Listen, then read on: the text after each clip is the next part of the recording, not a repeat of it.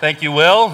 We actually planned that, that if you didn't say good morning, he was going to do that right there. So, so thank you for beating us to the punch. Hey, I'm so excited to be with you this morning. Um, I'm honored to get to be here on this stage. Um, I'm so thankful for Pastor Ben, what he does each and every single week, how he takes such deep, incredible truths of God and he makes them so simple and so applicable to us. So I'm honored to get to be up here where he is usually at. And if you were here last week, Pastor Melissa did an incredible job um, talking about the different seasons in the life of Elijah and how God is with us despite whatever season that you're going through.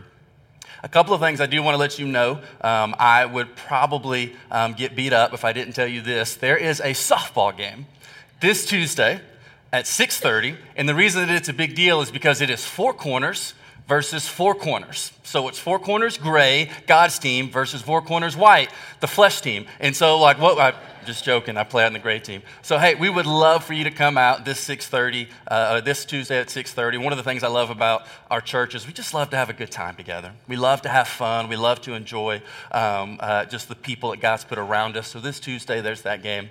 I'd love for you to be there and be a part of it. Um, every single week, I do want to say this every single week, Pastor Ben talks about how generous of a church that we are. And I'll be honest, we are a very, very generous church. But I think a lot of times when we hear that word generosity, we kind of just like narrow that down to finances. And finances are definitely a part of generosity, but generosity is more than just one act, generosity is a lifestyle. And right now, because of your generosity, Pastor Ben and his family have been able to spend two weeks on vacation together. And that is because you guys understand that he is more than just a pastor. You're generous with his time, you're generous with his energy to allow him to go and do that. And, and, and, here's why it's important to me, and maybe I have a unique perspective on this. My dad was a pastor, as many of you know.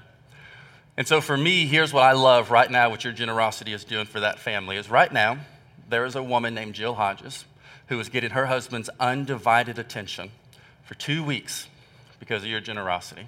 There are three boys and a daughter right now who are making memories with their father that they will talk about for the rest of their lives because of your generosity. So, church, thank you for being so incredibly generous. Thank you for letting Pastor Ben get to enjoy this time away with his family. We're excited to get him back in. We're missing him. He will be here next week, but thank you so much for being generous and loving on them. So, what we're going to do is we're going to read uh, a couple of verses from 2 Samuel chapter 21 they have those in your notes. I believe they're going to be on the screen. Some of you have um, hardback Bibles. They still make those, I think. Um, most of you have it on your phone, which is where um, a lot of people use it at YouVersion. But I'm going to read a couple of verses. I'm going to pray, and then we're going to jump into it. So 2 Samuel chapter 21, verses 15 through 22. And here's what it says. Once again, there was a battle between the Philistines and Israel. And David went down with his men to fight against the Philistines, and he became exhausted. And Ishbi-benob, I practiced that all week, Ishbi-benob, one of the descendants of Rapha, whose bronze spearhead weighed 300 shekels and who was armed with a new sword, said he would kill David. But Abishai, son of uh, Zeruiah, I didn't practice that one, mistake, Zeruiah came to David's rescue. He struck the Philistine down and killed him. And then David's men swore to him, saying, Never again will you go out with us to battle, so the lamp of Israel will not be extinguished. Verse 18.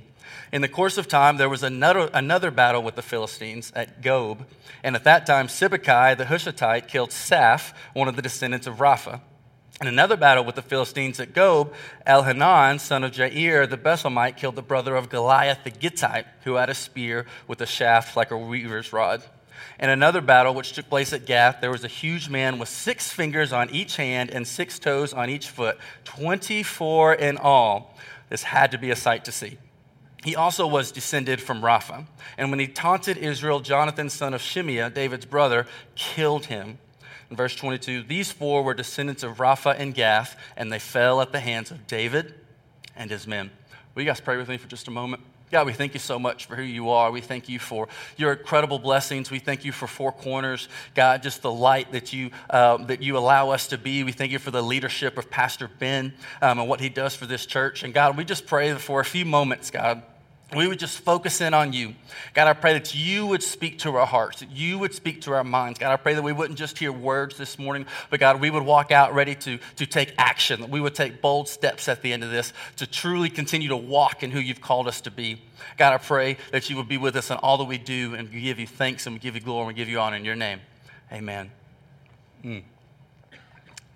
So, has anybody, um, has anybody ever been tired before? Like three of you are like, yeah, I'm, is it okay to say I'm tired in church? Like, has anybody ever been tired before? Like, has anybody just been flat out exhausted? Like, like, like, I mean, like you are just like, it doesn't matter how much caffeine you take, like you are just like, you're done. Like there's nothing that is going to help me right now. And I don't know if you're anything like me, but whenever you get to that point of exhaustion and that point of tiredness, do you do a lot of really dumb things that you wouldn't normally do? Like nobody agreed with me right there. Okay, so I'm the only person that when I'm really tired, I say some things I probably should not have said. When I'm really, really tired, I do some things, and when I look back, I'm kind of embarrassed about it. Just last week, I was really, really tired, and I was trying to be a great dad. And I was playing on the ground with my little girls, and we were having fun, and we were doing all kinds of great stuff. And the next thing I know, I, I, I had fallen asleep. What a great father. You're there to take care of two 18 month old babies, and I had fallen asleep. So I woke up, and it was not quite the scene that I would like to brag to you about, but here was the scene there was no babies anymore. Barney was on the screen. Somehow I had curled up with the teddy bear that belongs to my children. And here's what made it even better is I heard a voice and, and, and, and, and men, I think, I think you, will, you will understand what I'm saying with this. It wasn't just anybody's voice. I heard my father in law's voice. No, I love my father in law, but the last thing on the planet I want him to see is to walk in and see me watching Barney curled up on the floor with a teddy bear under my head. That is the last thing that I want to see. So I immediately jumped up, ran downstairs, and he said, Hey, is everything okay? And I, my hair was messed up, and I was a little uh, rustled and fluffered, and I just made up those two words. And um, so I, I, just wasn't looking so good. And he said, Hey, you know, is everything okay? I said, Oh, yeah, yeah. I was just. Um, I was just building something about up there for the kids, you know. I mean, I was, I was just trying to make one of their new toys, and he was like, "Were you really?" I said, "No, nah, I was. I fell asleep watching Barney with uh, with Braylee's teddy bear." So, anyways, so like I got really tired, and I did something really, really dumb. But I found out that the more tired I get and the more stressed I get, eventually I reach this point that we like to call the breaking point. Ever been there like, you just can't handle anything else? One more thing, and boom, I'm gone. I'm, I'm over the cliff. Like, I cannot handle one more stressor. I cannot handle one more assignment. I cannot handle one more problem. Like, I just, I cannot handle this. And guys, I used to really think I knew what it was like to be tired. And I really thought I knew what it was like to be exhausted. And then I had babies. And I realized I was a moron for 27 years, 26 years of my life. I had no idea what exhaustion was. And so I asked my wife um, in preparing for this message, I said, what, what, when have you seen me at my breaking point? Like, when have you seen me just lose it? And she got this really, really big smile. She said, You remember the first time that you watched the girls alone? Oh, yeah. Yeah, I remember. She said, Do you remember what happened? I said, Yeah, yeah, I, remember what happened. She said, I think that was probably the most I have ever seen you get to your breaking point. So here's what happens, right? I've got two, at the same time, three month old babies. Two three month old babies, all right? Three month old babies are a lot of work. Can I get an amen? Okay, like everybody who's had kids said amen. Everybody who hasn't was like, they're not that bad. Oh, yes, they are. So I love my kids, don't get me wrong. But so I have two three month old babies, and my wife says, Hey, I'm gonna go to dinner with some friends because she had been working overtime for three months. I said, Man, I got this. Like, you go have a great time. I am a grown man. Like, I can do things. Like, I can change the light bulb and I can take care of these girls. Like, I'm a man. I can do anything. And so she leaves, and things are going really great. I mean, they are just, they are so smooth. I mean, literally, I mean, it could not have been any easier. They both were sleeping. And, and, it was just great. They were both asleep, and I was on the couch. I had Netflix on, and I was prepared that the moment that one of them babies woke up, daddy was going to spring into action. So, baby number one breaks up. Braylee, she wakes up, and immediately I know what to do. I know I've watched Whitney do this a thousand times. I'm ready. I am prepared. I'm a man. And so I jump up, and I grab her and I change her diaper and I warm up her milk and I feed that baby and everything's going perfect until the second baby woke up. And so the second baby wakes up and starts to cry. And I'm not like super, like, I, like my wife is one of them. Like, I've seen you women, you can hold like four kids and like walk and like go to the grocery store. Like, I can handle one. Like, I have one here and one with the bottle. I can't handle two. So, second baby wakes up and she just starts to lose it. I mean, like, she is not happy.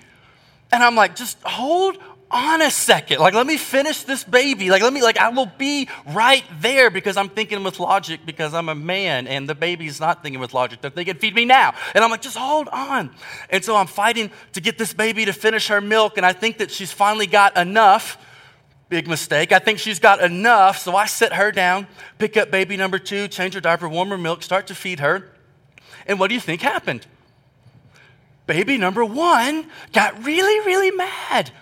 So baby number one starts screaming at me. And I'm like, I just fed you. I did the best I could. Hold on. Let me take care of baby number two. So I feed baby number two as much as I can and think that it's enough and I set her down and I go back to baby number one and I pick her up and she's just like losing it now. And then baby number two starts losing it. And then both babies are literally just crying and bawling and I don't know what to do. And I'm just literally holding two babies like this, walking around thinking, surely there's a better way of doing this. Surely I missed something. What in the world is going on? And I literally did what every great man on the planet does when he doesn't know what to do with his kids. He called their mom. And I said, babe, I love you, but I need you would you please come home? She said, Sure, I will leave right now. I'll be there in 20 minutes. And I thought, Well, okay, I can make it. 20 minutes.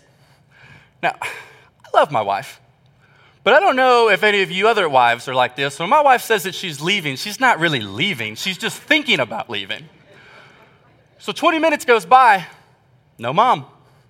30 minutes go by, no mom.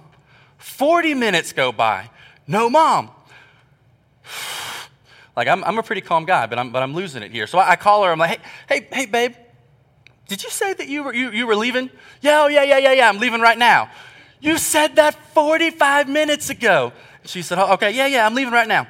She said, okay, so I get off the phone and I'm holding these babies and they're screaming and they're crying and my arms are tired because I'm not as strong as I think I am and I'm just really getting stressed out and all this is really starting to build up. 20 minutes go by, 30 minutes go by, 40 minutes go by. She's still not home. Now, I'm a pretty calm guy most of the time. I don't know if I've ever really gotten angry, angry before. But remember, I'm tired and I'm stressed. So I call my wife, and this was a much different conversation. This was not a conversation I'm proud of, but it's a conversation I will be honest with. She answered that phone, and I said, Woman, if you can't make it home for your husband, you got two babies who need you now. She's like, oh, okay, yeah, yeah, sure, I'm, I'm leaving. I'm like, no, who are you riding with? Put them on the phone. Tell them your husband is losing his mind. So we get off the phone. And guys, I'm gonna be honest. I sat there and I tried and I tried. It had been like two and a half hours of this. And I'm just gonna be honest. I finally reached the breaking point. And so I'm a, I'm a strong man. I'm, I'm willing to admit this in front of you. If you've never done this, you're better than me. I'm literally losing my mind. So here's what I do I put him down. I walked in the other room. I sat down in the feeble position, and I just cried. I'm dead serious. I literally just bawled and was like, I cannot handle this. My wife gets home and I'm like wiping tears out of my eyes and I'm like, I'm so glad you're home. They need you. And she's literally laughing at me. She's like, You can't handle two babies for three hours. I'm like, No, I can't. Okay, let's just admit it and get on with this. But what's your point? My point is, whenever we get really tired and we get really exhausted, eventually what happens is we reach our breaking point and we do some things that we probably wouldn't normally do. And I've even found, at least for me, that a lot of times the things that exhaust me are usually the very things that I ask for. I found in my life that a lot of things that make me really tired are the very things that I ask God for. You know what? I actually ask for kids, but they exhaust me. Just gonna be honest, all right? I'm, I'm the one up here. I'm being honest. You don't have to be honest. I'll be honest. I ask for kids, and they make me so tired all the time. I love them to death, but they exhaust me. I prayed and asked for a job. God gave me a great job, but a lot of times I get tired at work. I get exhausted by stress. I get exhausted by things. I get exhausted by tension. I get exhausted by so many things that I've asked for. And the thing that I've realized is here's what the enemy wants to do the enemy wants to take the gifts that God has given you, the answers to prayers that He's given you, and He wants to turn those away from God's goodness and He wants to make them a problem. And so, what he will do is he will take the very gifts, the very things that God has blessed you with, and he will use them to exhaust you, to wear you down, to make you feel stressed, to where eventually you look at the very gifts that God gave you no longer as gifts that you can recognize the grace and goodness of God, but you begin to look at those things as stressors, as tension, as exhaustion, and as things that maybe sometimes you wish you didn't always have to deal with. Because the enemy has learned that if he can distract you, by taking the gifts of God and making them problems that He can wear you down and He can break you down. See, the truth is, we all get tired. And I don't just mean like you had a bad night, I mean like you are tired. You were exhausted. I have more conversations throughout the week with people who are just flat out exhausted with what life is doing to them than anything else. Literally, I cannot remember the last time I sat down with somebody and they said, You know what? I got all the energy in the world. Life is going so great. Everything is so good right now. Man, bring it on. I can handle more. I can take on this. Give me something else to do. I'm ready. Every conversation I have says, I'm almost to my breaking point. I don't know if I can handle one more thing. Things are getting really tough. I try as hard as I can. I'm a hard worker. I love my family, but as soon as I work harder with my family, my work suffers. And as soon as I work harder with my work, my family suffers. And no matter how hard I work, there's just never enough hours in the day. I can't handle one more thing. I love people when we meet and they say, you know what, I used to work for the weekend, but now I'm so busy on the weekend, I'm more tired on Monday than I was on Friday because I'm just exhausted. There's so much going on in my life. And, and, and, you don't have to admit any of this. I'm just going to read a few statistics for you. But statistically, most of you are probably feeling a lot of what I'm talking about. Most of you, if not in this moment, have experienced what I'm talking about. A recent survey said that 76% of employees report feeling tired most days of the week. Three fourths of our workforce says that they are tired most days of the week. 97% of Americans have at least one of the leading risk factors associated with chronic fatigue. 97% of us have at least one of the leading risk factors associated with chronic fatigue. How about this? Are you stressed? 75% of Americans in a survey done at the end of 2017 are more stressed going into 2018 than they were going into 2017. 75% of Americans are more stressed this year than they were last year. How about this? 40 million adults in the United States of America suffer from anxiety disorders, making it the number one mental illness that we deal with in our country. Anxiety disorders. I thought this was interesting because a lot of times we think as adults, because we're the ones dealing with the real problems, that we're the ones who suffer and we're the ones who are struggling with this. But this statistic said that 25% of students between the ages of 13 to 18 suffer from anxiety disorders. And those lead to social issues, they lead to low academic performance, and they also lead to substance abuse. It's pretty interesting that we live in an era with more information than anybody who's ever lived on the face of the planet has. We live in an era where we have created so many things to make our life easier, to give us more free time. I mean, good Lord, we can order from Kroger, show up, and they put it in your car. How nice is that? They're just trying to save you time. We have done so many things to save time, save time, save time. But then whenever we look at our lives, we have zero time. We have no more time. I don't believe that this is the way that God intended it. Maybe I'm still young and dumb enough to think that God actually has a better plan for your life and for my life. I, I don't think that we were meant to just survive in this world. And my fear is that Christianity is starting to fail because we're just simply trying to survive because we don't know longer how to thrive in our culture. We don't know how to thrive because we don't have any time. We don't know how to thrive because we're just tired.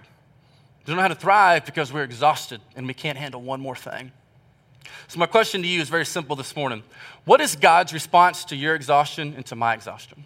What does God do in the face of this wall of exhaustion that we feel, this tiredness, this stress that we can't handle anything else? Like, what is God's response to those things? And in the story we read, we find this guy named King David. And King David is exhausted. King David is feeling everything that we're feeling and probably some. Because if you don't know anything about King David, he's a, he's a pretty cool guy. I'll give you a quick, a quick synopsis of his life. When he was a teenager, a young boy, he goes out and he kills this guy named Goliath. He kills a giant believed to be over nine feet tall as a teenager.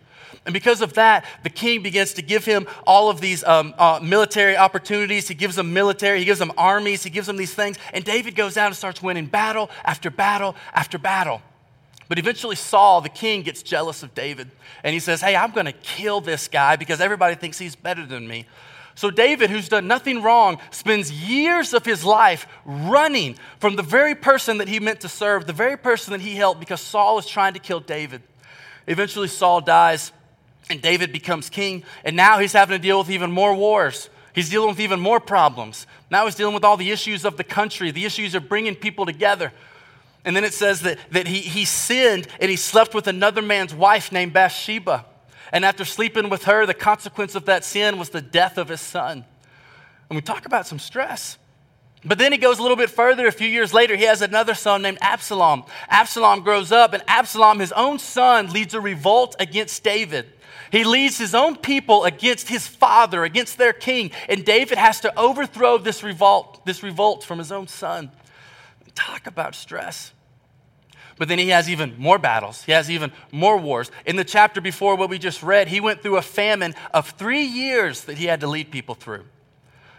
Guys, he is stressed and he is tired. And now he's in another battle against these people known as the Philistines. And we read this here in, uh, in verse 15 that he's, he's fight, he goes down to fight against the Philistines, and it says that he became exhausted. Well, no wonder he was exhausted. This guy had been piling on thing after thing for decades.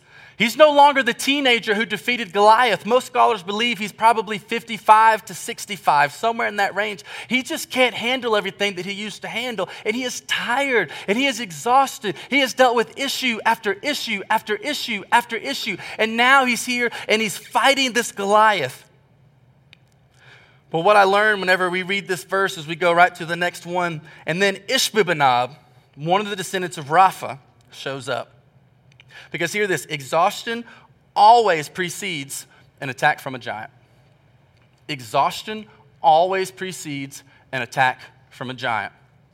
See, Ishbi-benob, being a descendant of Rapha, meant that he was a giant. When you see that descendant of Rapha, they're referring to the giants who used to walk. Goliath was a descendant of Rapha. Ishbi-benob is a descendant of Rapha.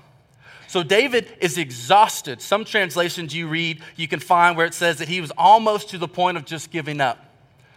I read one uh, scholar's idea of it. He said he was probably almost in a coma. He had probably been hit at this point. He's so tired, he's so exhausted. There's literally no energy that he has left to fight. And at that point, that's when this giant shows up to go and kill David. See, the thing that I found is the enemy is really smart. The enemy won't hit you with a giant when you are full of energy, when you're zealous, when things are going good, when things are going great. What he does is he hits you with little blows. He hits you here and he hits you there, and he just slowly starts to break you down to where you're a little bit more tired. Maybe your faith begins to dwindle just a little bit. Maybe you're starting to doubt things just a little bit more, and you get a little bit weaker and a little bit weaker and a little bit weaker. And have you ever found that in that moment when you feel like you just can't handle anything else, is whenever a giant begins to show up and just smack you in your life? I have. Anytime I start to get tired, anytime I start to feel exhaustion coming into my life, I know that there's a giant that is about to come and attack me because that's the way the enemy works. He gets you exhausted so that he can hit you with a giant. So, what's a giant? A giant is anything that you can't defeat on your own.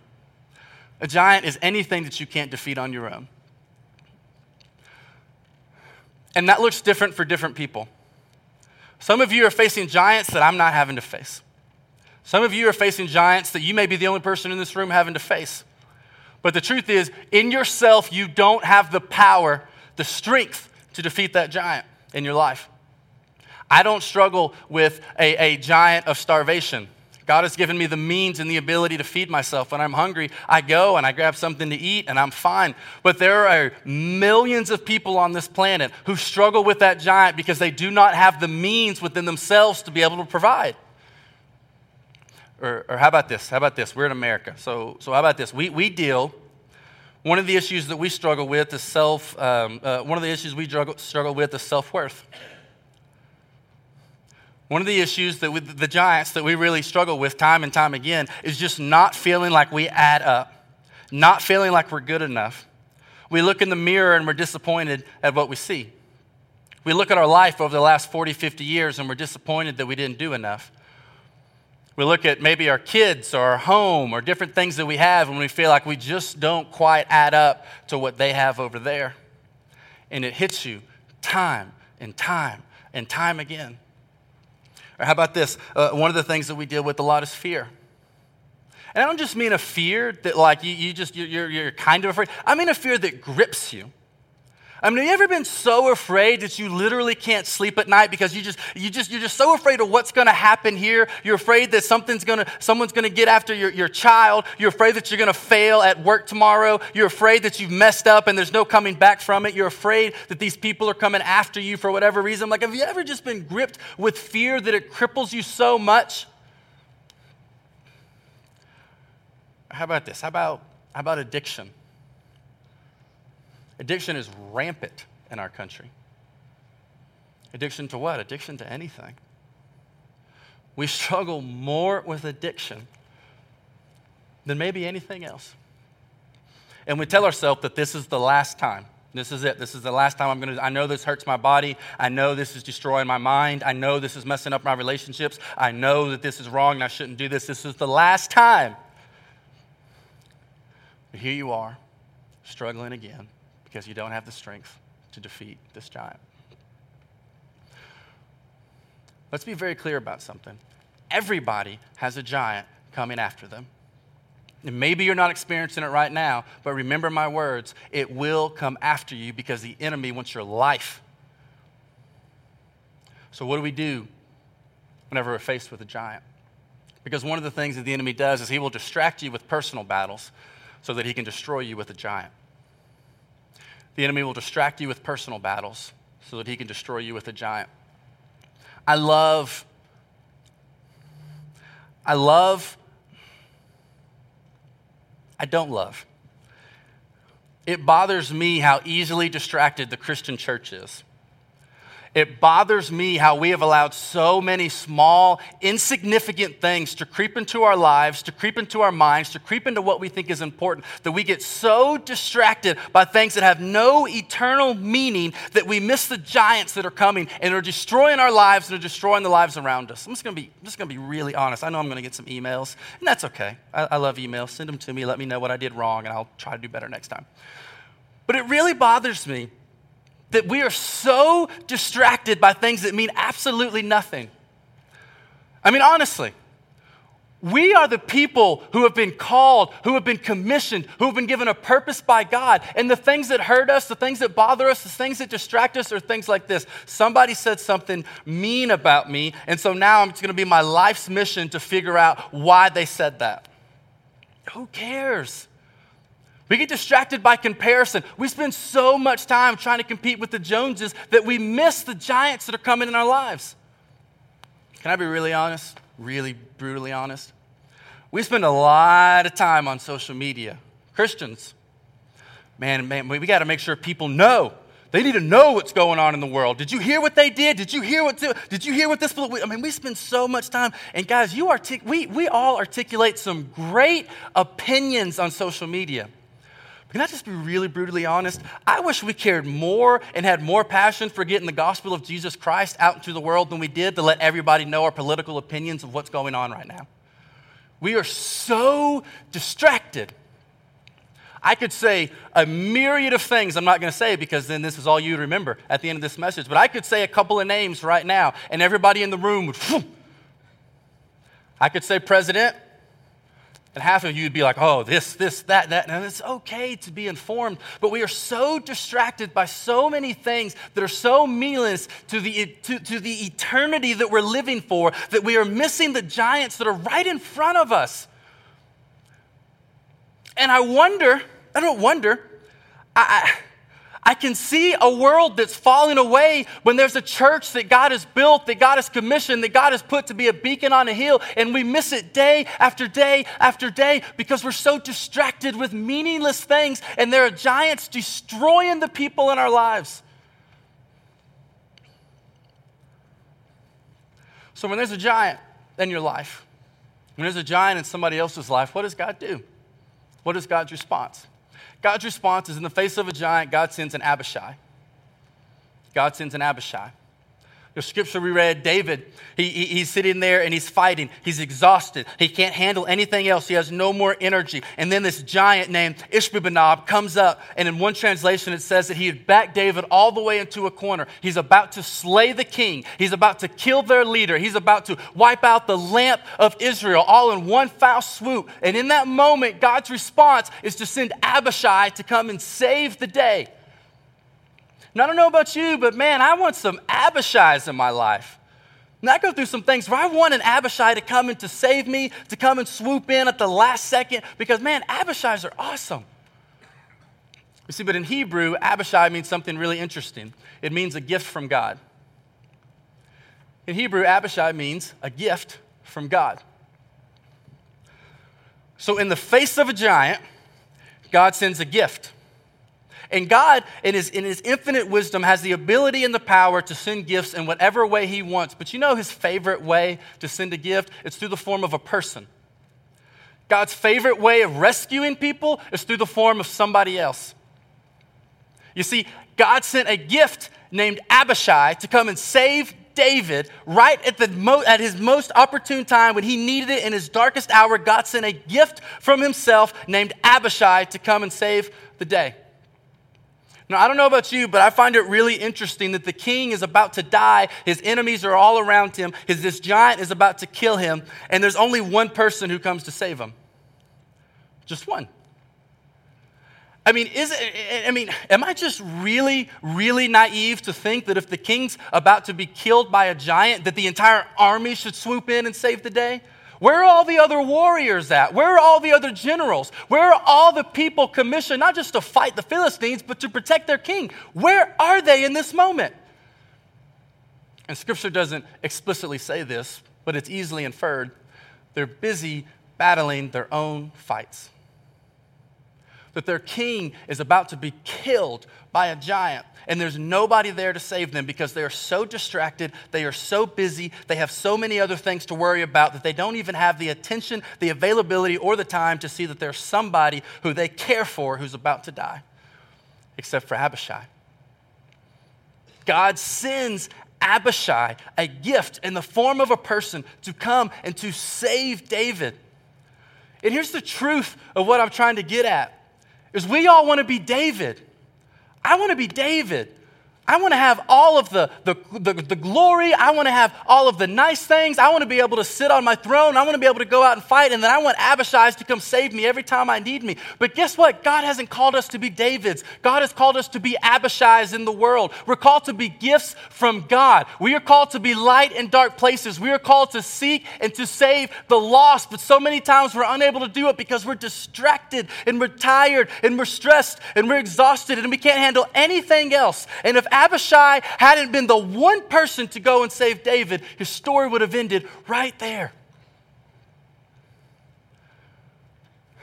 My fear is that in Christianity, what we've done is we've made the gospel less about Jesus and less about his desires and his will, and we've made the gospel more about us and our desires and our will and what we want to get out of God.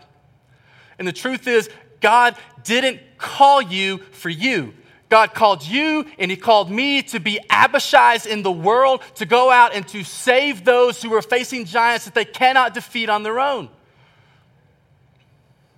So, how do I kill a giant? I read this and I find four extremely easy criteria. I find that there are four criteria to killing a giant. And I, and I love Abishai because he didn't come up with a big crazy plan. He didn't have all kinds of smart things. He just acted, he just jumped into it. And the first thing I see is you have to have time. You have to have time to go out and kill a giant. Abishai was the only person out of the entire army. It wasn't that he wasn't fighting, it wasn't that he wasn't battling, it was that he somehow made time to go out and defend David when David couldn't defend himself. Maybe the best thing we could do as a church is we could make some margin in our lives. Maybe the best thing we could do is we could create some time so that we have the availability to help people when they're in need. Maybe the best, most impactful thing you could do is say no to a few things. I've had to do this. I've had to do this recently. I've had to quit a lot of things because I just don't have any more time. And if God is calling us to be Abishai's, I know this is so simple. I know this is so rudimentary, but all you have to start doing is making some margin and some time in your life. I had a mentor tell me one time, he said, You make time for the things that are important to you. And he was right. The Cavaliers are playing tonight. I will have time for that. I will. Tomorrow, I'm going to get lunch with my wife and my girls. I have a busy day. I will make time for that because it's important to me. I will make time for the things that are important.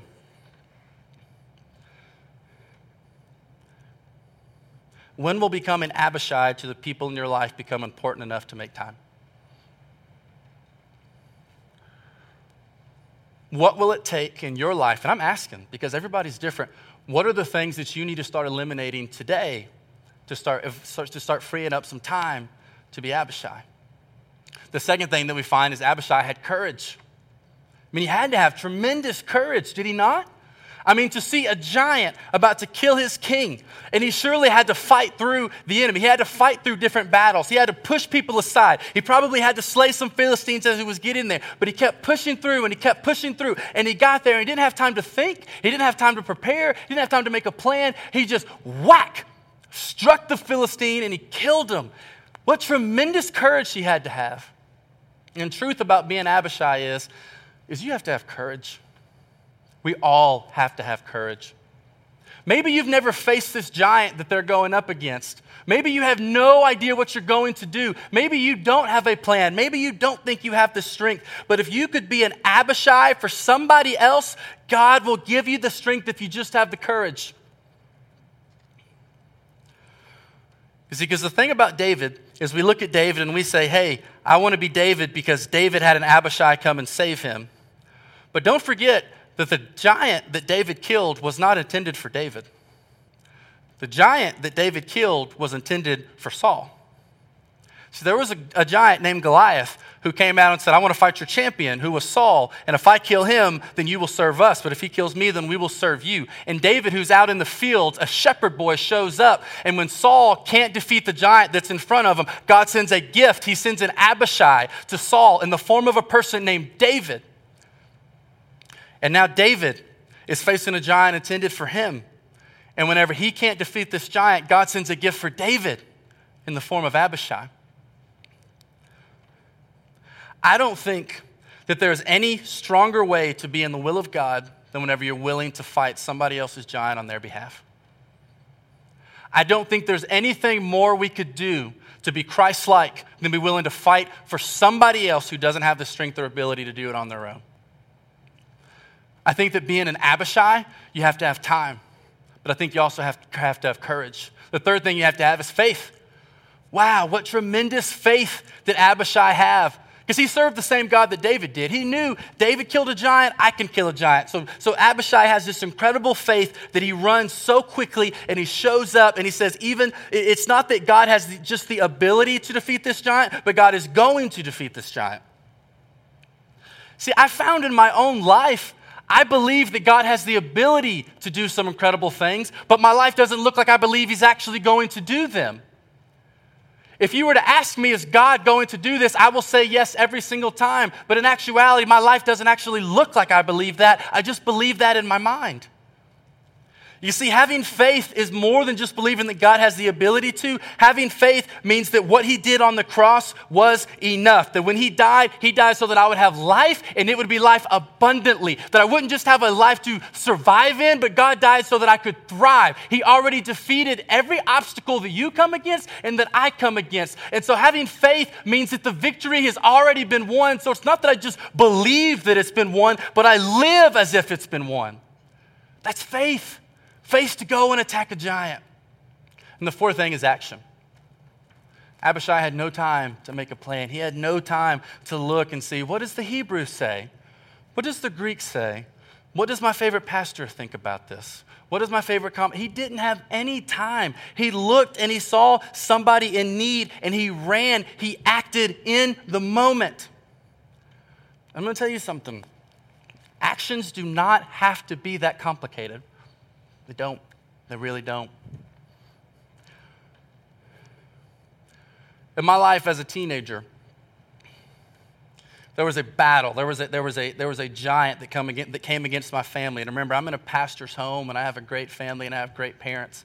But what we did in a pastor's home was we didn't talk about our problems because we were pastors' kids and pastors' families, and you just deal with it internally because people need to see that you're trusting God, that you love Him, that He's good, that He's faithful. People look up to you. So my parents were struggling.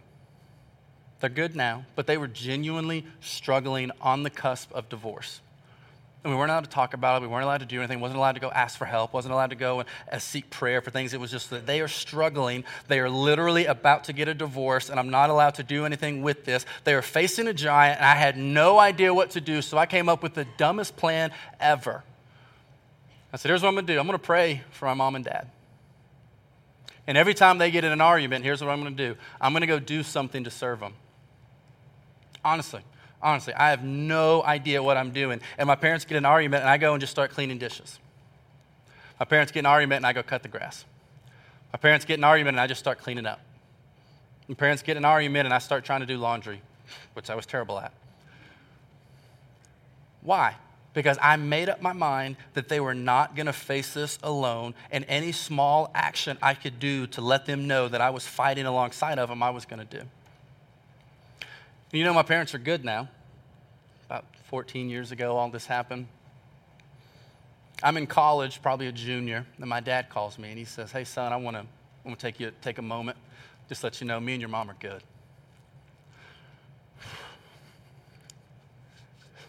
Great, Dad. It's awesome.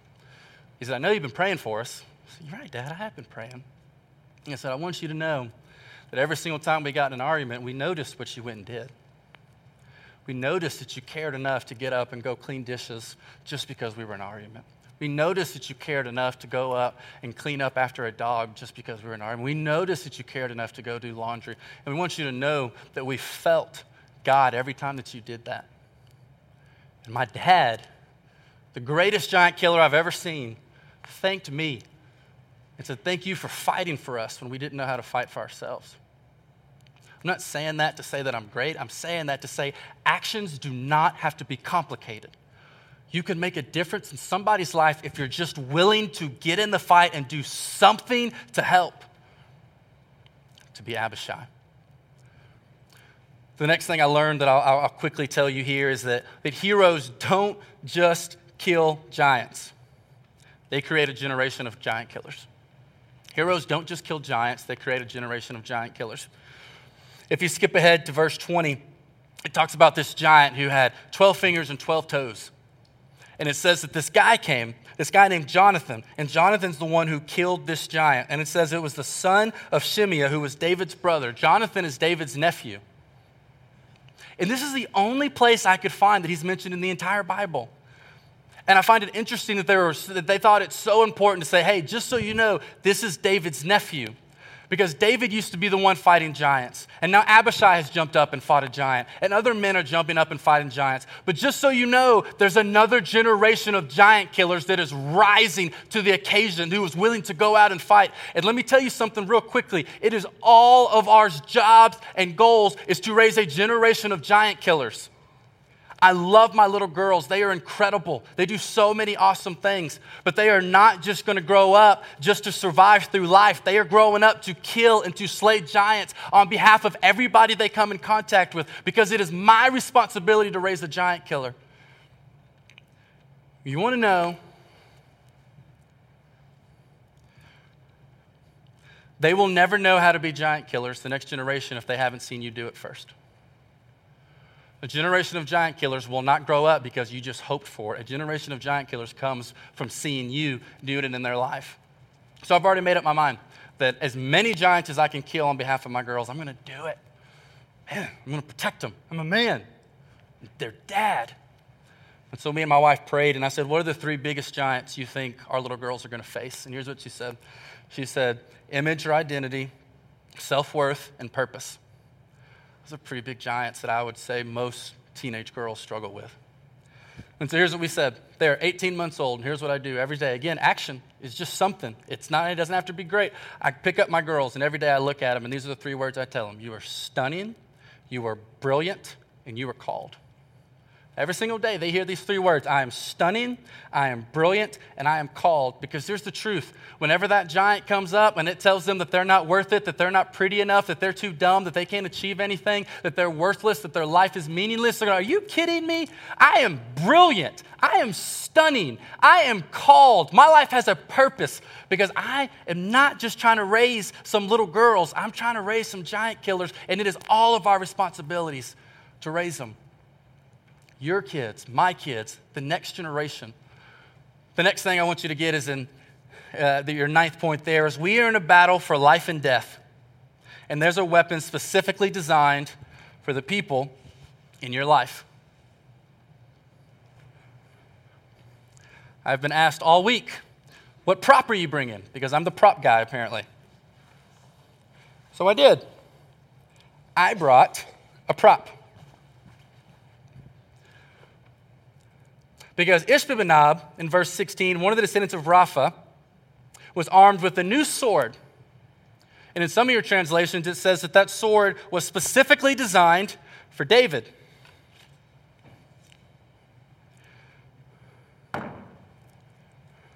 So this giant shows up, and he has a sword that he's been working on for a while. He has a sword that he was been preparing for. When David was in the palace, when David was hanging with his friends, when David was spending time with his family, when David was prepping for battle, he had no idea that this giant was coming. But this giant knew that he was coming for David. And so he created a weapon specifically designed to kill David. And the truth is, is we are fighting a real war. There's a spiritual war going on that maybe sometimes we don't like to talk about, but there's a spiritual war going on right now and there are weapons the enemy is designing specifically to kill the people that we love. It's just the truth. So here's what it looks like for me. Is if the enemy comes after me, I'm fine. But when the enemy comes after my family, well, that's a different story. So for me, when I get honest and I realize that there's a weapon designed specifically to kill the people I love, I realize that there's a weapon specifically designed to come after my wife named Whitney.